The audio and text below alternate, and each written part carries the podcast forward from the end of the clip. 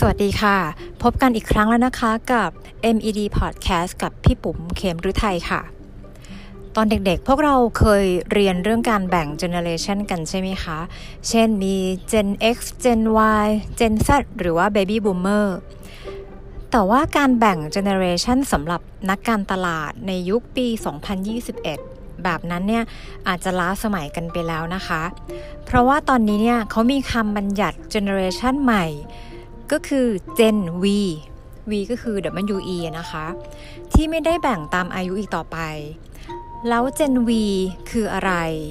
เรามารู้จักกันนะคะ ในยุคที่เรากำลังประสบกันอยู่เนาะโควิด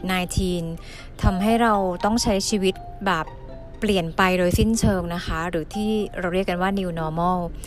ซึ่งวิกฤตเนี่ยก็อย่างที่เรารู้ๆกันว่ามันสร้างผลกระทบนะคะ ทั้ง ต่อภาครวมภาพรวมของธุรกิจ ปัญหาสังคมแล้วก็สิ่งแวดล้อมจริงไหมคะนอกจากนั้นแล้วเนี่ยมันยังส่งผลต่อพฤติกรรมของผู้บริโภคด้วยทำให้ผู้บริโภคเนี่ยชะลอการใช้จ่ายแล้วก็รอบคอบมากขึ้น จึงทำให้คณะวิทยาศาสตร์ การจัดการสาขาการตลาดนะคะ ของมหาวิทยาลัยมหิดลเนี่ยเขาได้จัดสัมมนาการตลาดขึ้น ในหัวข้อที่ชื่อว่า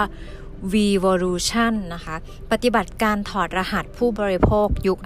5.0 นะคะ เพื่อเป็นแนวทางให้กับแบรนด์หรือว่าองค์กรเนี่ย เตรียมรับมือกับพฤติกรรมของผู้บริโภคในยุคโควิดนี้ แต่ก่อนที่เราจะไปรู้จักกับ Gen V นะคะ เรามารู้จักกับคนใน 5 character กันก่อนเมื่อฟังแล้วเนี่ยเราลองนึกตามนะคะว่าเราเองเนี่ยเป็นคน character แบบไหน character ที่ 1 ค่ะ เรียกว่า altruism นะคะ ก็คือเป็นคนที่ชอบช่วยเหลือผู้คน ช่วยเหลือสังคม มีความเห็นอกเห็นใจผู้อื่น แล้วก็มองทุกอย่างเนี่ยเป็นความเท่าเทียม เน้นเลือกสินค้าหรือผลิตภัณฑ์ที่ไม่ทำลายสิ่งแวดล้อม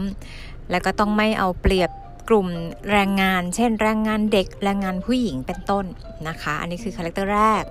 altruism นะคะ คาแรคเตอร์ที่ 2 ค่ะ เรียกว่า emotional control คาแรคเตอร์เนี้ยเขาจะสามารถจัดการกับอารมณ์ได้ดี เน้นเลือกผลิตภัณฑ์หรือสินค้าหรือบริการที่สร้างมูลค่าทางจิตใจ ชอบดีไซน์ที่มีความมินิมอลนะคะ แล้วก็อิงกับธรรมชาติสูงนะคะ ต่อมาที่ 3 ค่ะ คาแรคเตอร์ที่ 3 ก็คือเรียกว่า future oriented หรือเป็นคาแรคเตอร์ที่เป็นคนชอบพัฒนาตัวเอง เลือกเสียเงินซื้อคอร์สเรียนต่างๆนะคะ รวมถึงเน้นเรื่องการลงทุน การออมเงิน รวมแล้วก็การดูแลตัวเองด้วยนะคะคาแรคเตอร์ที่ 4 เรียกว่า confidence นะคะเป็นคาแรคเตอร์ที่ชอบติดตามเหล่าอินฟลูเอนเซอร์หรือว่าติดตาม KOL KOL เนี่ยก็คือย่อมาจาก Key Opinion Leaders นะคะหรือกลุ่มคนที่มีอิทธิพลทางความคิด เพื่อที่จะดูรีวิวของเขา แล้วก็เลือกที่จะบอกต่อหากของนั้นดีจริง โดยจะแนะนำเพื่อนๆ หรือว่าคนในสังคมนะคะให้ใช้ นอกจากนี้เนี่ยยังชอบของที่ช่วยเรื่องความมั่นใจ สร้างความโดดเด่นให้กับตัวเอง อันนี้คือ confidence นะคะคาแรคเตอร์ที่ 5 ค่ะ เรียกว่า identity คาแรคเตอร์ของคนกลุ่มนี้เนี่ยจะเน้นความแตกต่างเพื่อบ่งบอกความเป็นตัวเองให้ได้มากที่สุด ดังนั้นผลิตภัณฑ์ที่เน้นเรื่องความแตกต่างเนี่ยก็จะดึงดูดความสนใจของคนกลุ่มนี้เป็นอย่างมากเลยทีเดียวนะคะทีนี้เมื่อเรารู้จักกับคนใน 5 คาแรคเตอร์แล้วอะค่ะ เรายังสามารถแบ่งพฤติกรรมของคนออกมาได้อีก 3 กลุ่มนะคะหรือว่า 3 คลัสเตอร์ ที่สะท้อนพฤติกรรมของผู้บริโภคในยุค 5.0 3 คลัสเตอร์นี้มีอะไรบ้าง คลัสเตอร์แรกนะคะ กลุ่มแรกเป็นกลุ่มมังกรค่ะ ซึ่งเป็นมังกรผู้มีความสมดุลสูงด้วย กลุ่มนี้เนี่ยจะให้ความสำคัญกับความมั่นคง ไม่ชอบเสี่ยง เน้นเลือกสินค้าที่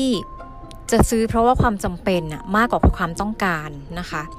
ไม่ติดตามใครเป็นพิเศษ เน้นมองที่คุณภาพของสินค้าหรือผลิตภัณฑ์ ถ้าดูแล้วไม่ตรงปกเนี่ยพร้อมเคลมทันที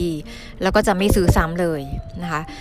มีการวางแผนการเงินรวมถึงศึกษาการทำประกันสุขภาพแต่เนิ่นๆ แล้วคนกลุ่มมังกรเนี่ยค่ะ ตั้งใจจะเกษียณอายุตอนอายุ 60 ปี ดังนั้นการซื้อบ้านหรือคอนโดรถยนต์เนี่ยจึงคำนึงถึงสัดส่วนที่พอดีกับสมาชิกในครอบครัว ก็เป็นกลุ่มที่น่าสนใจเนาะกลุ่มที่ 2 ค่ะ เป็นคลัสเตอร์ที่ 2 เรียกว่ากลุ่ม fairy หรือเป็นผู้ fairy ผู้เสพสุข กลุ่มนี้เนี่ยจะเลือกของที่รู้สึกว่าทำให้ตัวเองมีความสุข ชอบปรับตัวตามกระแสค่ะ ยอมจ่ายเงินเพิ่ม 20-30%เพื่อให้ได้สินค้าที่ตรงใจ โดยเลือกแบรนด์ที่มีภาพเน้นเรื่องสิ่งแวดล้อม หรือว่าต่อสู้เพื่อสังคม ชอบติดตามคนที่มีชื่อเสียง แล้วก็อ่านรีวิวจากอินฟลูเอนเซอร์แล้วก็มักที่จะซื้อตามถ้าแต่ถ้าของนั้นไม่ตรงใจเนี่ยก็มักจะไประบายกับคนใกล้ตัวให้ฟังเนาะ คนกลุ่ม fairy เนี้ยมักจะตั้งใจที่จะเกษียณอายุตอนอายุ 55 ค่ะ โดยหลังเกษียณเนี่ยก็จะยังคงทำงานแต่ว่าทำงานแบบเบาๆ ไม่หนักมาก แล้วก็อยากที่จะมีเงินได้เนี่ยมาจาก passive income ที่สะสมมาใช้ มองๆแล้วพี่ก็น่าจะอยู่กลุ่มนี้นะแฟรี่อ่าแต่เดี๋ยวก่อน กลุ่มที่ 3 ค่ะ ยังไม่หมด เขาเรียกว่ากลุ่มฟินิกซ์เป็นผู้ขับเคลื่อนโลกและสังคมให้ดีขึ้น กลุ่มนี้เนี่ยจะเน้นขับเคลื่อนสังคม ยอมจ่ายเงินเพิ่ม 5-10%เพื่อได้สินค้าหรือบริการที่สนใจ โดยจะพิจารณาสินค้าจากราคา และก็ความต้องการของตัวเองก่อนนะคะ มักจะเลือกแบรนด์ที่ช่วยเหลือสังคม เน้นหาข้อมูลโดยอ่านจากรีวิวก่อนนะคะ ก็คืออ่านจาก online community เช่นดูจากคอมเมนต์ใน e-marketplace ก่อน ดูจาก YouTube IG หรือ Facebook เพื่อประกอบการตัดสินใจนะคะ แล้วหากของไม่ตรงปกเนี่ย ก็พร้อมที่จะแชร์หรือว่าแชร์ผ่านโซเชียลกันเลยทีเดียวนะคะ นิยมสินค้าทันสมัย พร้อมอัปเดตเทรนด์แฟชั่น คนกลุ่ม phoenix เนี่ย ตั้งใจจะเกษียณอายุก่อน 60 ค่ะเนื่องจากไม่ต้องการมีครอบครัวหรือมีลูก เขาจึงต้องวางแผนการออมให้ดีเพื่อไม่ให้เป็นภาระของใคร เอาล่ะ เราก็ดูฟังครบแล้วนะคะสำหรับ 3 คลัสเตอร์เนาะกลุ่มมังกร กลุ่ม fairy แล้วก็กลุ่ม phoenix ทีนี้เมื่อเรารู้จักคน 5 คาแรคเตอร์ แล้วก็ 3 พฤติกรรมการบริโภคแล้วอะค่ะ เราจะมาจัดกรุ๊ปผู้บริโภคเหล่านี้ให้เป็น Gen WE กัน โดย Gen V เนี้ยให้เราแยกตัวอักษรเลยนะคะ G E N W E วิธีแรก แบ่งจาก G ค่ะ G เนี่ยก็คือ Group by Clustering เราต้องจัดกลุ่มลูกค้าให้เป็น พร้อมค้นหากลุ่มเป้าหมายใหม่ โดยไม่ใช่แบ่งตามแค่เพศหรือว่าเจเนเรชันหรือรายได้แบบเดิมนะคะ แต่เราจะใช้การแบ่งคลัสเตอร์ตาม 3 กลุ่มเมื่อกี้ค่ะ มังกร fairy หรือ phoenix ตามทัศนคติหรือพฤติกรรมของเขา ต่อมาอักษร E ค่ะ E ก็คือ environment นะคะ ต้องสร้างคุณค่าที่ยั่งยืนให้ธุรกิจ เพื่อสร้างการยอมรับของผู้บริโภค เช่น สร้างประโยชน์ต่อสังคมและการมีส่วนร่วมนะคะ โดยยิ่งทำให้ผู้บริโภคยอมรับ แล้วก็สนับสนุนแบรนด์นั้นมากเท่าไหร่เนี่ยจะยิ่งทำให้พวกเขาเนี่ยเกิดการมีส่วนร่วมต่อการพัฒนาสังคมมากขึ้น คนกลุ่มนี้ก็จะเน้นเรื่องของอย่างที่บอกค่ะ E ก็คือ environment นะคะ ต่อมาค่ะ ตัว N นะคะก็คือ never ending development ก็คือเขาเนี่ยจะพัฒนา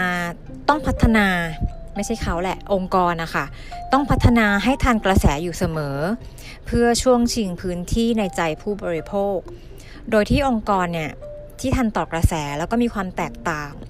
ก็มักจะมีจุดยืนของแบรนด์ที่ชัดเจน แล้วก็มักจะชนะใจแล้วก็สามารถที่ทำให้ผู้บริโภคเนี่ยบอกต่อได้ ต่อมาค่ะ W นะคะ หรือว่า whole hardest นะคะ ต้องทำการตลาดอย่างตรงไปตรงมาแล้วก็ไม่หลอกลวง โดยที่ไม่อ้างประโยชน์ของผลิตภัณฑ์เกินจริง เพื่อสร้างความเชื่อมั่น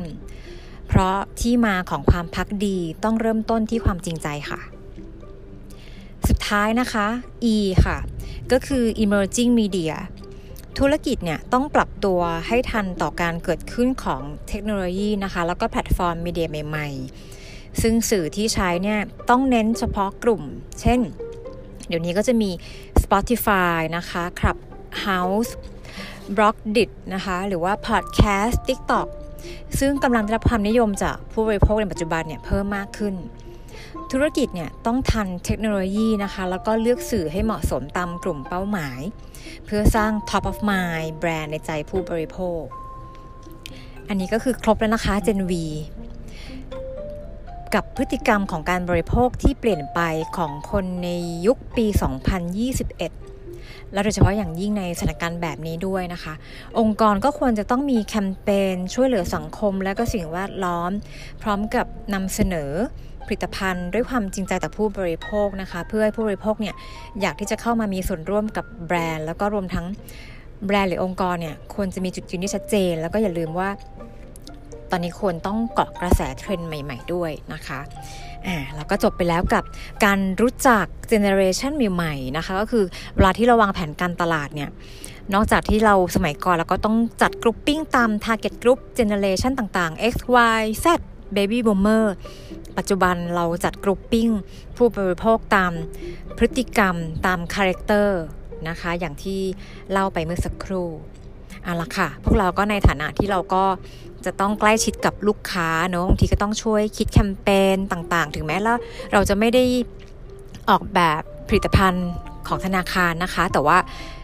อีเวนต์หรือว่ากิจกรรมที่พวกเราทำเนี่ย ก็เกี่ยวข้องกับลูกค้าธนาคารโดยตรง ดังนั้นเนี่ยเราก็ลองปรับเอาเรื่องของไอเดียการตลาดแบบใหม่ๆนะคะ มาประยุกต์ใช้กับคอนเทนต์กับสื่อที่เราจะส่งต่อไปถึงผู้บริโภค ให้ได้ใจผู้บริโภคนะคะ แล้วก็ทำให้แบรนด์ธนาคารรวมถึงแบรนด์ตังโตของเราเนี่ย เป็น top of mind ของลูกค้าเราให้ได้แล้วกันนะคะ ก็เป็นกำลังใจให้ทุกคนนะคะ วันนี้ก็จบแต่เพียงเท่านี้แล้วก็พบกันใหม่ในตอนหน้านะคะ สวัสดีค่ะ